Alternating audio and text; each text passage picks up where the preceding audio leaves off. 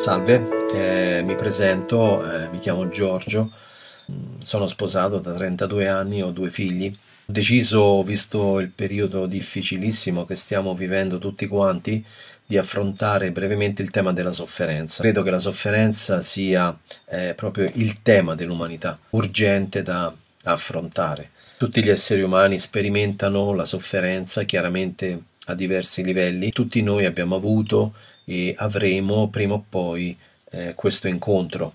Eh, stranamente se ne parla poco e quel poco che se ne parla eh, spesso aiuta appunto anche poco. Eh, spero che questi video, anche se brevissimi, possano essere di aiuto alla maggior parte di noi. Eh, ho fatto due video, il primo è questo, avremo una testimonianza di una giovane donna, Heidi, eh, che ha incontrato la sofferenza e, quindi lei testimonierà il modo in cui eh, sta trovando veramente l'aiuto eh, per affrontarla giorno per giorno. Poi ci sarà ehm, una brevissima riflessione da parte mia e poi alla fine ti offrirò degli omaggi, ehm, ci sarà un recapito dove se vuoi potrai approfittarne. Uh, il secondo video che sto preparando eh, affronterà il tema sempre della sofferenza e l'esistenza di Dio. Eh, parlerò della posizione davanti a questo tema dell'ateismo e la posizione cristiana. Eh, vorrei precisare non un cristianesimo religioso, eh, rituale, ma un cristianesimo autentico eh, basato sul Vangelo, basato sugli scritti che il Signore ci ha lasciato. Eh, sarà un video che tenterà eh, di affrontare eh, sempre brevemente il problema intellettuale eh, della sofferenza. Quindi vi auguro un buon ascolto.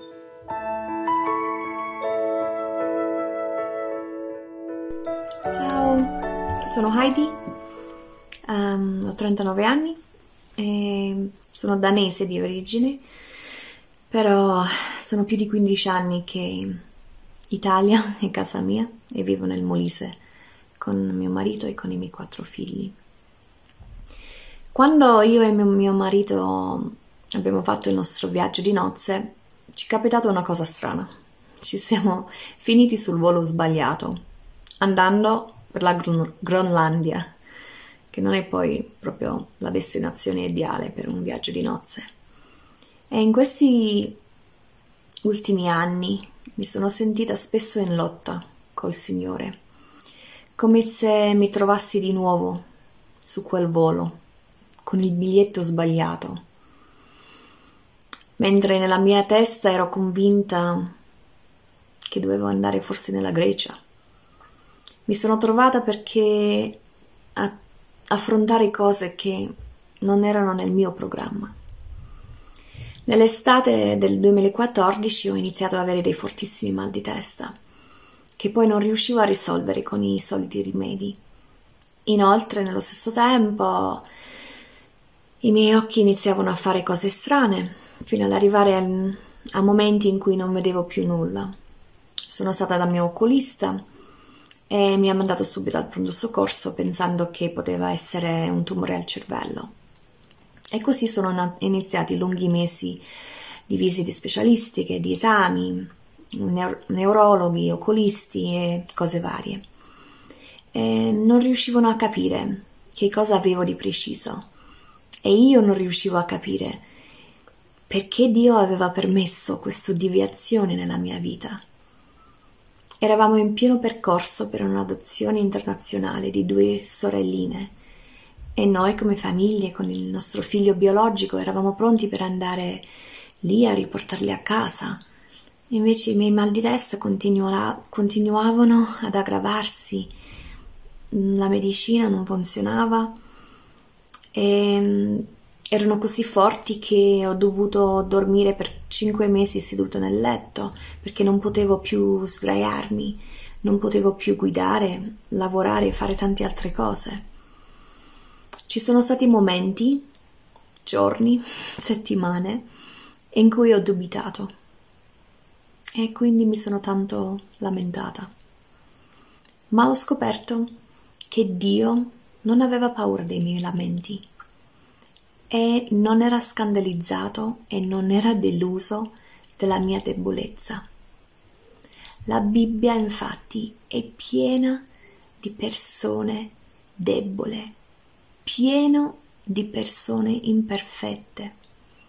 E nei salmi Dio mi, ris- mi rassicura che Lui raccoglie le mie lacrime nel oltre sue. Posso sfogarmi con Dio perché Lui vede tutto e Lui non soltanto vede, ma Lui si importa di me. Dopo lunghi mesi ho finalmente avuto un diagnosi, l'ipertensione endocrinica idiopatica, un disturbo neurologico caratterizzato da un aumento della pressione attorno al cervello. Non era fatale, ma neanche c'era una cura.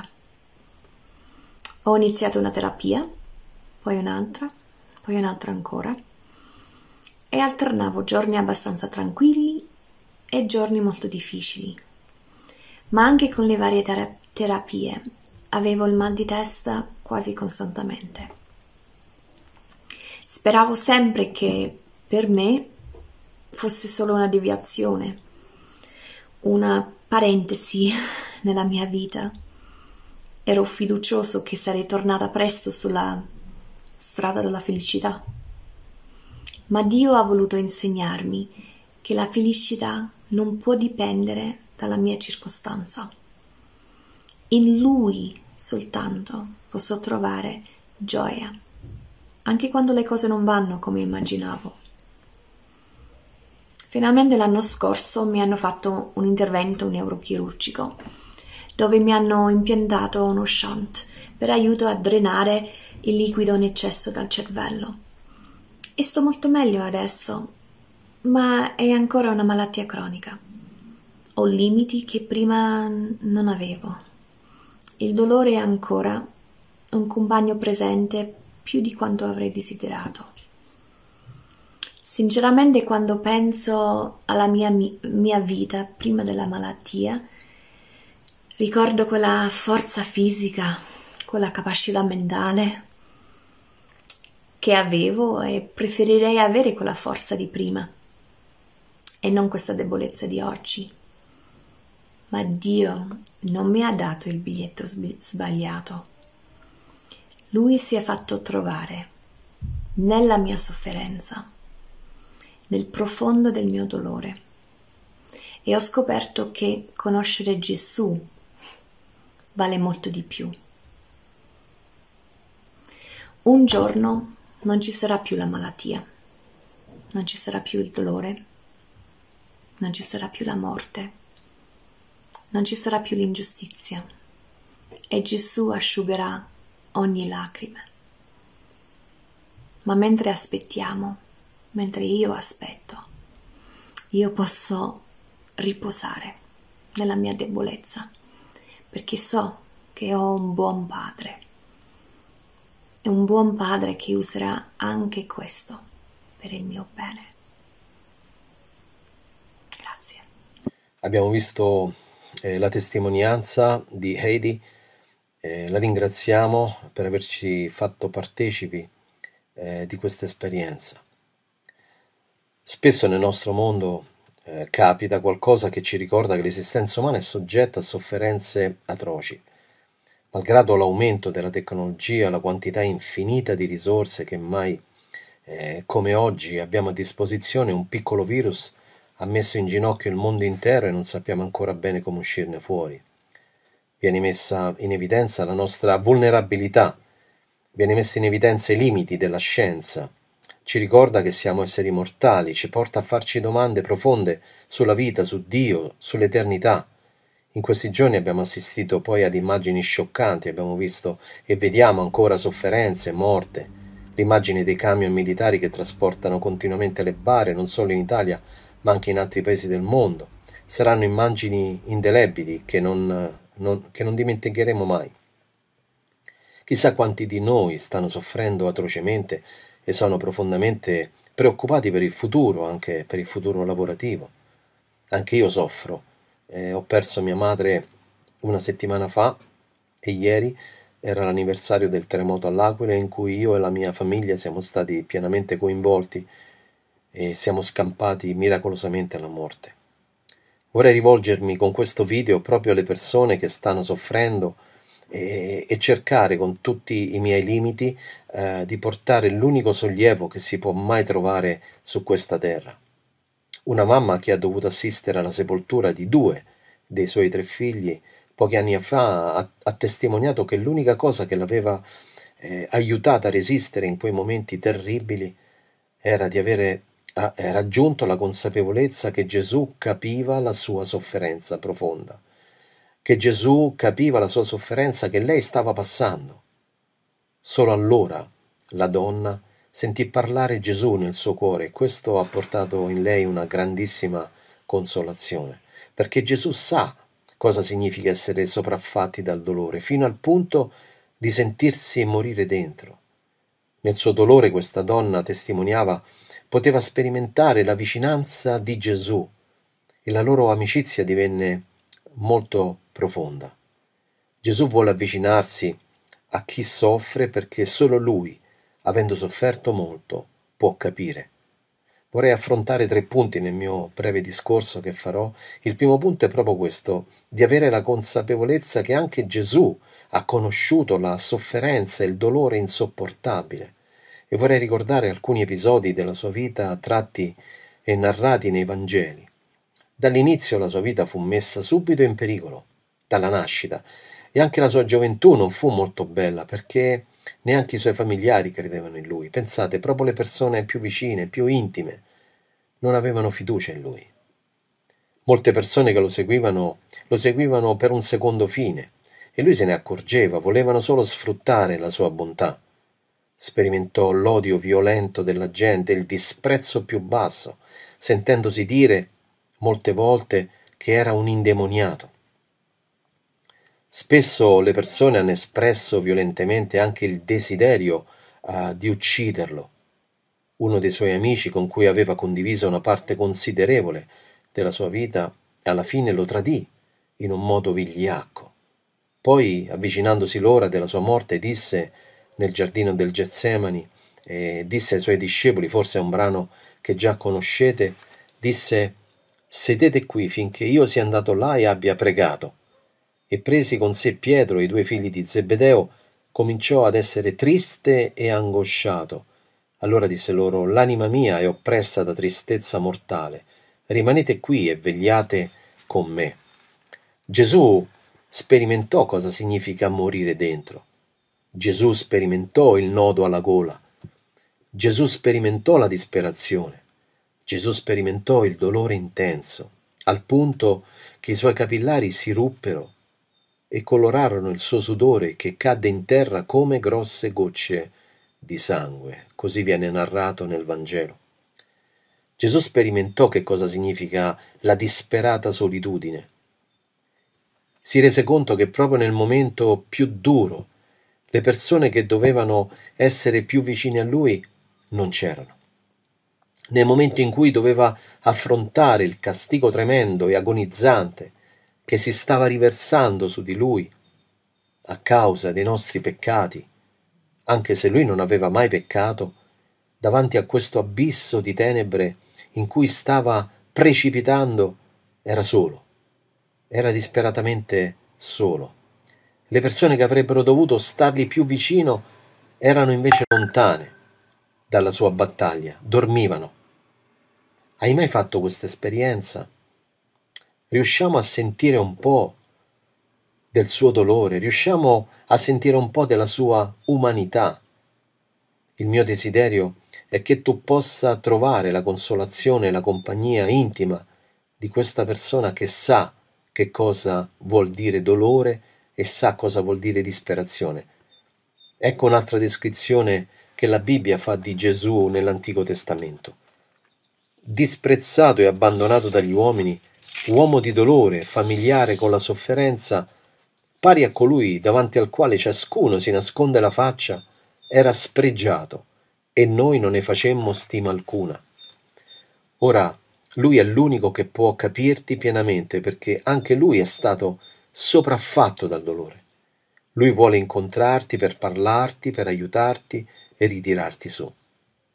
Questo era il primo punto con cui volevo eh, parlare. Il secondo punto che volevo affrontare è come potresti venire a Gesù? Come si può andare a Gesù? Lui ti invita e ti aspetta a braccia aperte. E vorrei leggerti ancora una meravigliosa, una bellissima promessa che Gesù fa nel Vangelo. Gesù disse, Venite a me voi tutti che siete affaticati e oppressi, e io vi darò riposo. Prendete su di voi il mio gioco imparate da me, perché io sono mansueto e umile di cuore, e voi troverete riposo alle anime vostre, poiché il mio gioco è dolce e il mio carico è leggero. Riesci a vedere Gesù che allarga le sue braccia aspettando di stringerti e garantirti un luogo sicuro dove svuotare tutto quello che hai dentro e trovare riposo? Sappiamo che cos'è un gioco. È uno strumento utilizzato per l'attacco dei bovini usati come animali da tiro. Era costituito da un trave di legno arcuata per avere una unità lavorativa, ad esempio per arare un campo. Cari amici, cari amiche, o siamo sotto il gioco della miseria e della disperazione umana, oppure siamo sotto il gioco di Cristo. Lui ti sta chiedendo che vuole aiutarti e portare il peso insieme a te, perché sarà più leggero, perché lui lo ha portato prima di te. Lui porterà il peso che ora ti sta schiacciando. Gesù disse poi, imparate da me. Lui ti indicherà, perché ti capisce e lo ha sperimentato, ti indicherà come affrontare questa sofferenza, perché solo in Lui puoi trovare riposo.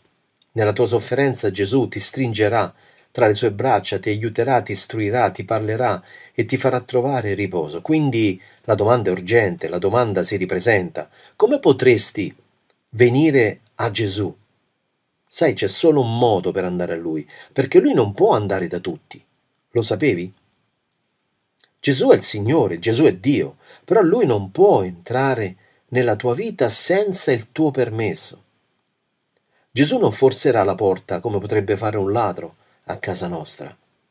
Per far entrare nella tua vita Gesù, tu devi invocarlo.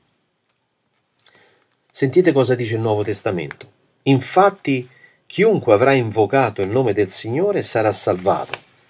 E poi un altro versetto nell'Antico Testamento, Dio dice, invocami e io ti risponderò, ti annunzierò cose grandi e impenetrabili che tu non conosci. Ma chi è la persona che invoca? Chi è cosciente di essere in pericolo, di essere perduto come un naufrago che invoca aiuto.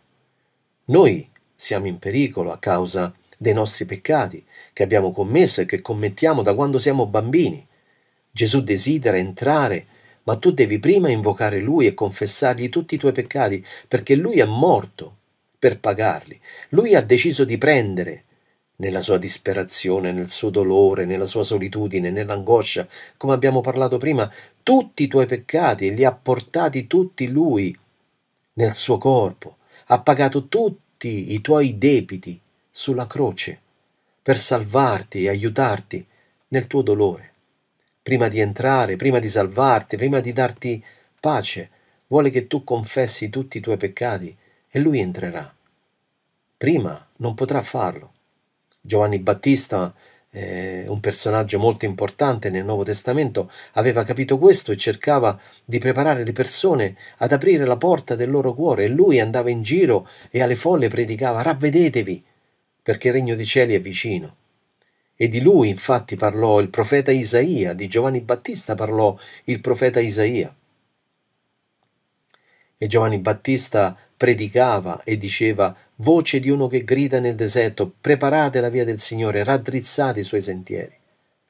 Se farai questo passo c'è una bella promessa da parte di Dio che vorrei leggerti ancora nel Nuovo Testamento.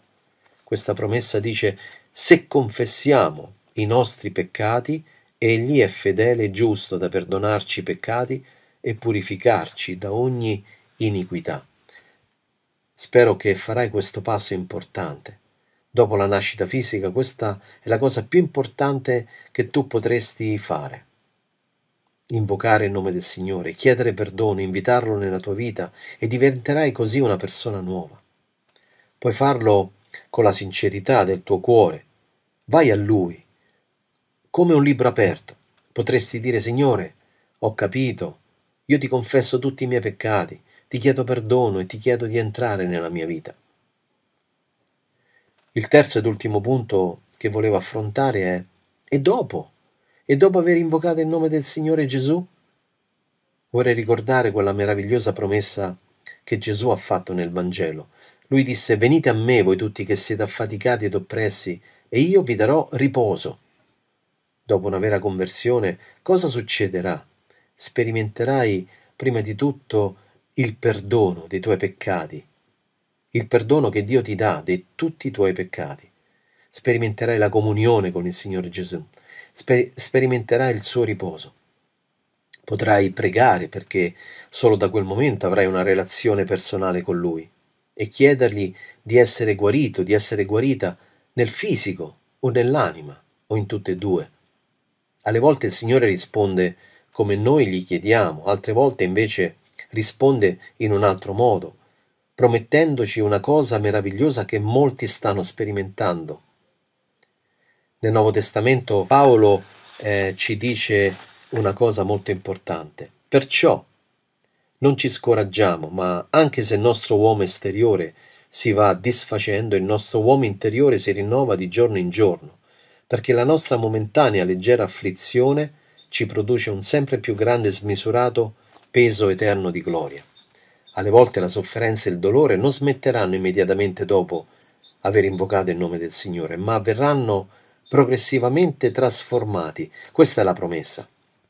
Anche se continueranno, anche se noi continueremo a vivere nella sofferenza, il nostro uomo interno, nato al momento della conversione a Cristo, si rinnova di giorno in giorno nella forza, nella gioia, nella speranza.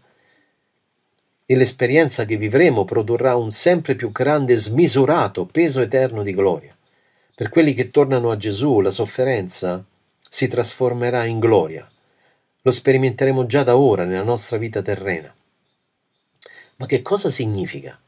E vorrei illustrare questa meravigliosa verità con un esempio. Tutti sappiamo come nasce una perla. Un granello di sabbia o un parassita o una larva o un frammento di qualsiasi altra cosa entra nel mollusco, questa intrusione non desiderata produce dolore all'animale e il mollusco reagisce, ma non riuscirà ad espellere l'intruso.